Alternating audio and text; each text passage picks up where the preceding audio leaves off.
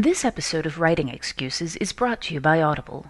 Visit audiblepodcast.com slash excuse to start your free trial membership. Season 8, Episode 48. This is Writing Excuses, long form storytelling with Sam Logan. 15 minutes long because you're in a hurry. And we're not that smart. I'm Brandon, I'm Mary. I'm Howard. and we have Sam Logan, another wonderful web cartoonist. I'm really excited to have Sam on. Say hi to everybody. Hi, everybody. I've got actually a fun story about Sam because when I first published my very first book, um, Elantris, way back when, they sent me 20 copies of the hardcover, the publisher did. And I decided I was going to give these out to people who had meant something to me um, in my storytelling and in my writing and things like that. And so I gave one to some of my teachers, I sought out old friends, and I actually wrote Sam Logan and said, Your comic is an inspiration to me, I'd like to send you a copy. Um, this was 10 years ago or so, and he said, That's great. I don't read this stuff, but I'll give it to my girlfriend. I think I think what I specifically said was that I was wary because I was I was afraid of a book that would have potential like the potential to have a four page description of the parts of a saddle. I Right, was the right, specific right, thing that I right, told yeah, yeah. And But you, he- you told me it was largely saddle free, and it was true. And I. Yeah. and so I sent him a copy, um, and now I get to have him on my podcast. So I'm geeking out a little bit here. Um, Now we- he does the four page description. yes, now we'll, I'll start rambling about Four? saddles. He can get it done in four? Four. There's a lot of parts to this. Yeah. Um, so, long form storytelling. Sam, you have been telling a story over many, many years. Yeah, eleven. 11 I think I'm up years. to now. Um, and you're, for those who haven't read Sam and Fuzzy, I'll, I'll give the promo on this. It's fantastic. Amazing art style, um, great storytelling. It actually reminds me a bit of uh, Bone by, I believe, Kevin Smith is his name. And is that it? Um, it's uh, Jeff Smith. Jeff Smith. Jeff That's Smith. right. Jeff, Kevin Smith's the movie guy. Um, and in that, it starts out very kind of humorous, quirky, kind of joke a week, and it is transformed into a massive epic um, about ninjas and a secret underground, and it's still funny. Um, so, so well done. Oh, well, thank you. Um, th- when you started, were you planning to take it as epic as it went? No. See, as, as much as I am kind of like known as the guy who pre-plans everything now, Mm-hmm. um, when I started that particular comic, um, it was for a university newspaper, and it was Uh-huh. like I'd always done story-driven comics and long-form stories, like Uh-huh. ever since I was a kid. But you know, there was a college newspaper. and I was like, ah, I'll do a, a gag strip because I'm a cartoonist and I'm, Mm-hmm. and, you know, I'm going to university, so why not? And uh, then that was Sam and Fuzzy. And when uh, once I had been doing it for a little while, I was like, ah, I guess I should put that on a website because that's what everybody is doing these days. And then when the website started to pick up steam and I'd been doing it for a while, I was kind of like, but this isn't actually the kind of comic that I enjoy doing the Uh-huh. most. And so it just sort of morphed into the kind of work that I prefer to do. And it was like, uh, like In, a, in other industries, we call that bait and switch. bait and switch. yeah, yeah. It was, it was, it was, uh, uh, you know, and it was, it was a kind of gradual process. Like the the period of time that stories would be planned over kept getting longer and longer. Like first, I started tackling like. Uh, short kind of sitcom-esque episodes and then i started plotting like arcs of episodes and then it started being more like plotting books and then now we're basically at the point where i do like uh, you know plot like something that will eventually be like a set of like six books or something with an arc that goes over this is sounding, no, this is sounding really disturbingly, eerily familiar. yeah i thought it Um, might I thought it might. yeah, well, okay. I, I, I just want to listen to him talk about what I did. Yeah. so I'm gonna, I'm gonna let's let's do it in reverse. I'll have some other questions about where you know how you got here, but right now, what's what's your plotting method? How do you build this, knowing it's gonna take years to tell this story? Um, well, yeah, I don't know. It's kind of like a uh, like a weird hodgepodge that just you know by method of having done it for so long, uh, the the kind of like formula came into place. But uh, what I do now is is I'm currently in the middle of what would be book four of a six book series, Uh-huh. and so it's like. There's the overarching plot of the six books, uh, and then there is like the kind of individual arcs of the individual books, and then within the books there are the chapters, which tend to be kind of like TV episode style short stories. And so, uh, from like the top, from like the full series arc uh, to to the short little stories, it's like they're planned less the smaller the story is. Right. So like the big arc is very planned out in terms of like all the major plot events, all the major character arcs and character beats.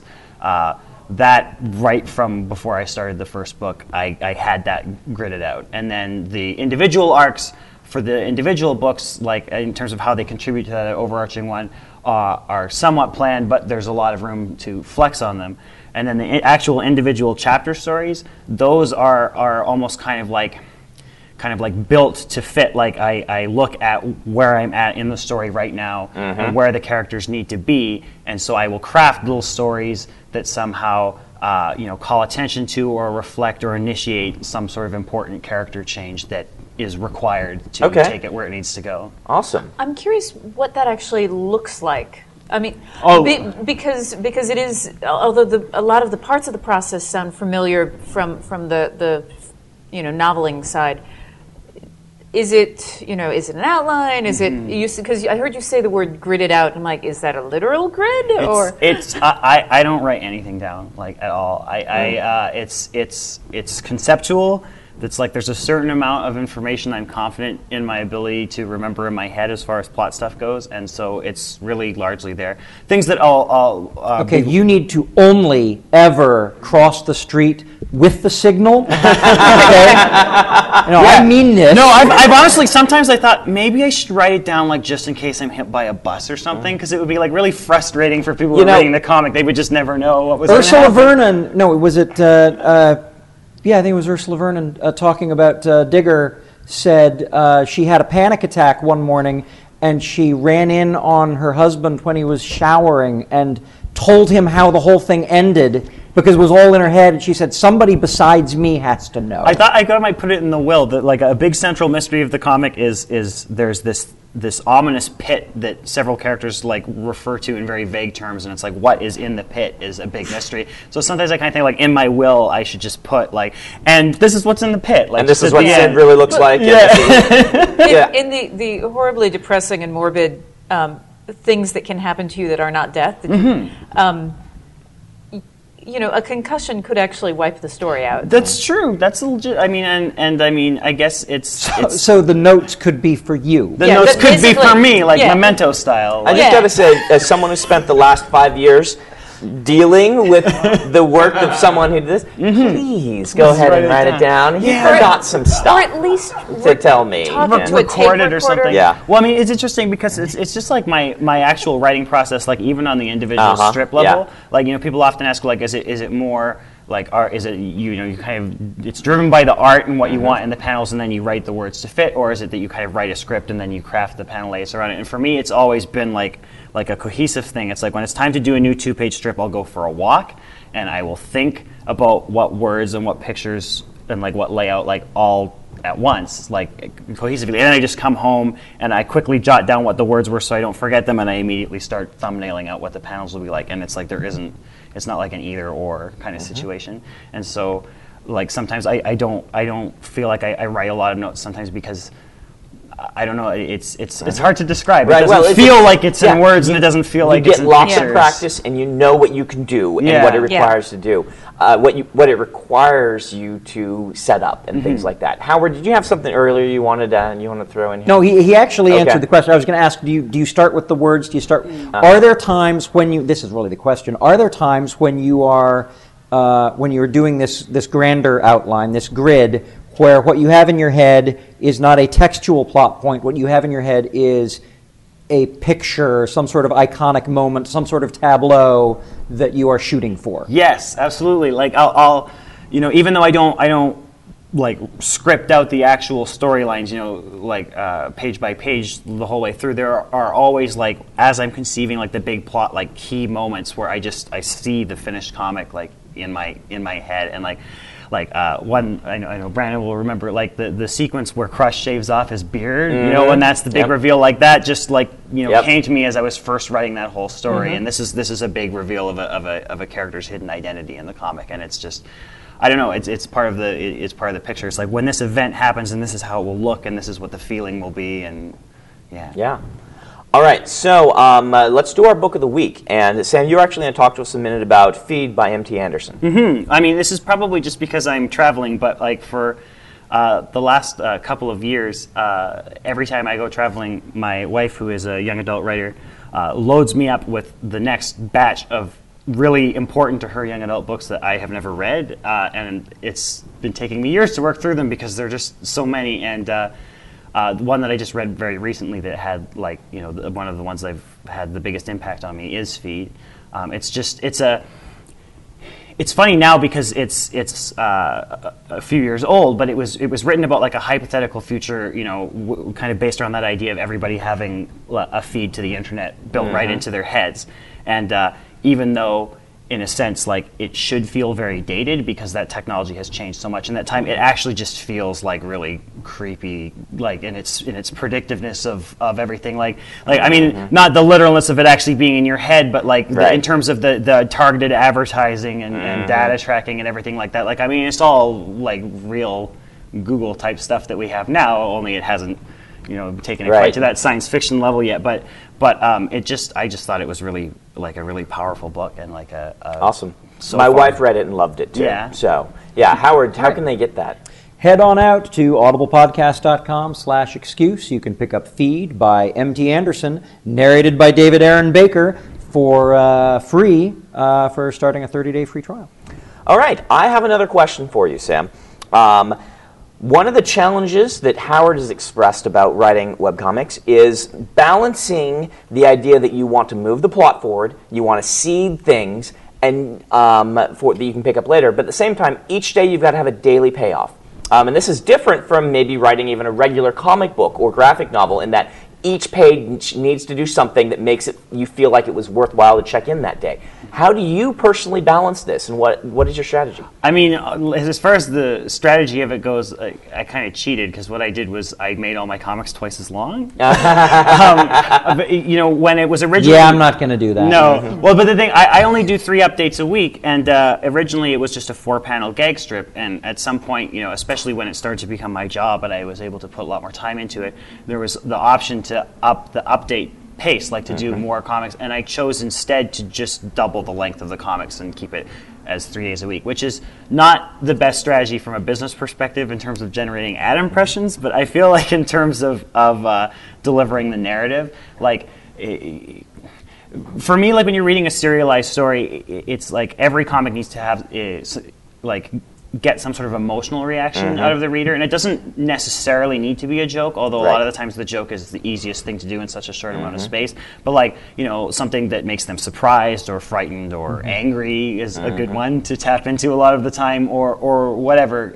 Something to do that and to have enough space to you know, uh, delve into a plot that's as you know okay. complicated. I just felt like um, having extra pages to work with. Now, let's say our listeners are trying to do this. They want to start their own web comic. Um, how do you have any strategies you can suggest to them about how to go about doing the writing? How to go about making this this balance and payoff work? Any little any tips? Um, I mean, honestly, like uh, the biggest tip that I would have is is especially if you have kind of like dreams of doing the like really humongous stories like that mm-hmm. I've been mm-hmm. doing, is don't start with them. Right. Especially if you have one in mind that's like your baby, your really big story, mm-hmm. is like start with short stories where you can really, you know, get a handle on on how to deliver all the like important parts of the story in that kind of like mm. page by page process, uh, you know, and and learn that way. Um, because for me, it's just like by the time I got to doing these big stories, a lot of it is just I don't know, like I guess it's instinctive. Or, right, you practice long enough. Yeah. We talk about the same thing with novel writing. Actually, mm-hmm. don't write yeah. your baby first practice something else. Yeah, the number of people I know who who they had their you know they started webcomic because they just had this one mm-hmm. story that they've always wanted to do. It's their big epic, and so they get into this this horrible like lock pattern where they do the first 30 pages of it over and over and over again forever yeah. because they learn so much in those 30 pages that then they look back at the first page and like this is terrible this can't be the first page of my greatest yeah, work yeah, uh-huh. so then you just go and but then then nothing they never get finished and so all they really ever do is practice writing the beginnings of things which I've then, I've made about $65,000 selling the first pages that I hate yeah mm-hmm. and and I would not have made that if I did not have current pages for people to read. Mm-hmm. Yeah. Um, if I had it to do over, I would do it differently and I would probably fail, mm-hmm. which is terrifying. You know, when people ask me, you know, what, what's your advice, you know, for a starting web cartoonist, I say, I started 13 years ago the strategies that I used, the tools that I used, the things that were available on the internet are part of a ship that not only has sailed, but I jumped off it onto an island that I don't know where it is, and that ship has sunk. and I don't know how to get off this island. And what's Facebook? Yeah. no, that, that's that's really kind of interesting to point out. Um, that you guys both and Jeff, who we had on a while ago, um, had been doing this for a long time, and you started like when webcomics were this new thing, and when you know someone like myself who wanted to read them is going on like, where are the webcomics? Well, there were only a few that looked and wrote professionally. Um, and were updating regularly, and those have become these awesome things years and years later. But people starting out now, it's kind of like um, it's it's it's like a hundred years has passed in a, a genre like novel writing and things like this because it moves so fast on the internet. Wow, it's got to be just a weird, weird place for new writers right now. It, it must be, and I mean, like, like Howard, I'm sure will, will relate to this. Uh, that you know, when uh, people come and approach you, and and and uh, back in the day, like when you were first starting, they'd be like, "So you do a web comic that's like an ongoing story? Like that's really weird." You know, like it's not like a newspaper style gag strip because like nobody did that eight years ago. Whereas now I would say that's like the the Yeah. dominant form of webcomic stuff. So things change very fast. I have a, a question actually regarding the long form. How much um, retention of information can you expect people to, like when you plot something, how long can you expect them to retain it? Um, y- I feel like you can't expect them to retain it at all. So fortunately, when you're doing an update, y- you can, uh, you know, you have your news post area below it to remind people of stuff that they might have forgotten. Uh, to an extent, like you don't want to, you don't want to put too much of it into the comic itself because for people who do remember, you Right. don't want to feel like you're constantly like badgering them with old information. You don't want to do like that old school like Marvel Comics thing where Right. you have the editor box Yeah, where it's like. Smilin' Stan says see issue 346 or whatever. Uh, so it's like you, you know you have you have you have the for somebody who's like they read the comic and they're like I don't really remember who this character is. They haven't been in the comic for several years. Like I'm sure their first instinct will be to scroll down to the news post where you can be like, hey, remember this character? Here's the story they were in. Here's why you should remember. You know, the forums, the Schlock Mercenary forums, the the Facebook group. I do know what a Facebook is. Um, I have one right here in my phone. Uh, um, it- it- Uh, to use to, to use the metaphor we used earlier, all the time somebody will say, "Hey, wait a minute, where'd that gun come from?" And what I have to remember mouth. as the writer is, it's not my job to say, I put it on the mantle uh, on October 13th of 2006. It's my job to sit back and hope that one of the other readers says that. And when they do say that, I feel very smug because I get to feel smug. And but it happens all the time. I can't trust people to Right. remember in this format. I really do like Sam's um, posts underneath. It's um, it's something you do a really good job with. It's not giving us the gun. It's like remember this character, and then you go back and you read three or four weeks worth, and you remind yourself and things like that. I really like it. Um, something else, since I am uh, a fanboy, that I'll point out that I really like about the comic before we, we get done here is um, I love how you know you have this gag um, a day sort of thing, and part of the gag is that there's a talking anthropomorphic teddy bear, basically, who feels like, uh, you know, I don't know the backstory, it feels like it was thrown in there because it's funny. It's just a silly thing, a contrast, you know, a taxi driver and this bear that no, everyone just expects and accepts as part of the world. Years later, as we were talking about with, with what Jeff did, you took that and made it a plot point. And you all the, the things you tossed in the air, even kind of accidentally early on, you said, now I'm going to turn this and I'm going to I'm going to use this in all sorts of different ways um, to expand the epic scope, to expand the humor, to expand the world building. So it's not just random bear; it's now part of the lore in very deep and interesting ways. And I think that's part of how you made this whole transition work.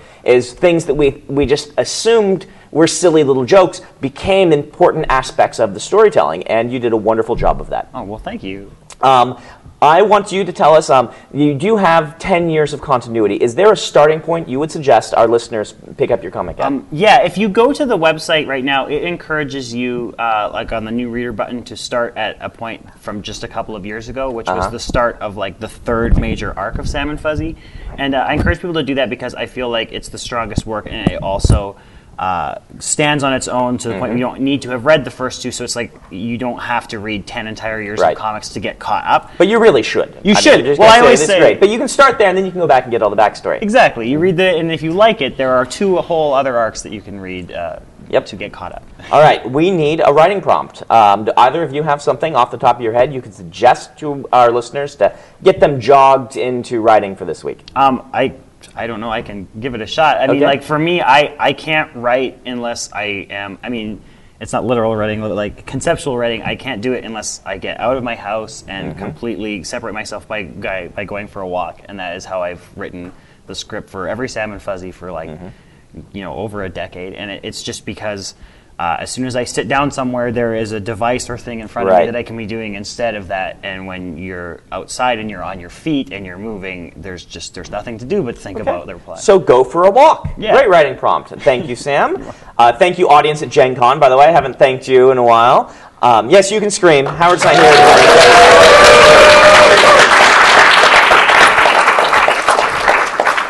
All right, this has been Writing Excuses. You're out of excuses. Now go write. If you aren't familiar with Locus Magazine, they're a long standing and respected website, magazine archive, and resource for science fiction, fantasy, and horror. Basically, they're the industry magazine for our genre. They also run the annual Locus Awards, a top tier award that recognizes new, diverse, and excellent voices in speculative fiction. They tell the storyteller's stories through author interviews, book reviews, curated reading lists, international industry news, obituaries, and more. Locus has meant a lot to me, both personally and professionally. In my career, I've been interviewed by them, and I've also turned to them as a source of understanding who is involved in the industry. Locus is holding their annual fundraising drive to keep their doors open, lights on, and future bright. I'll be contributing to their crowdfunding campaign by donating a cutscene, some original art, and a couple of other things like do you want to do a one on one chat with me? So join me in supporting Locus.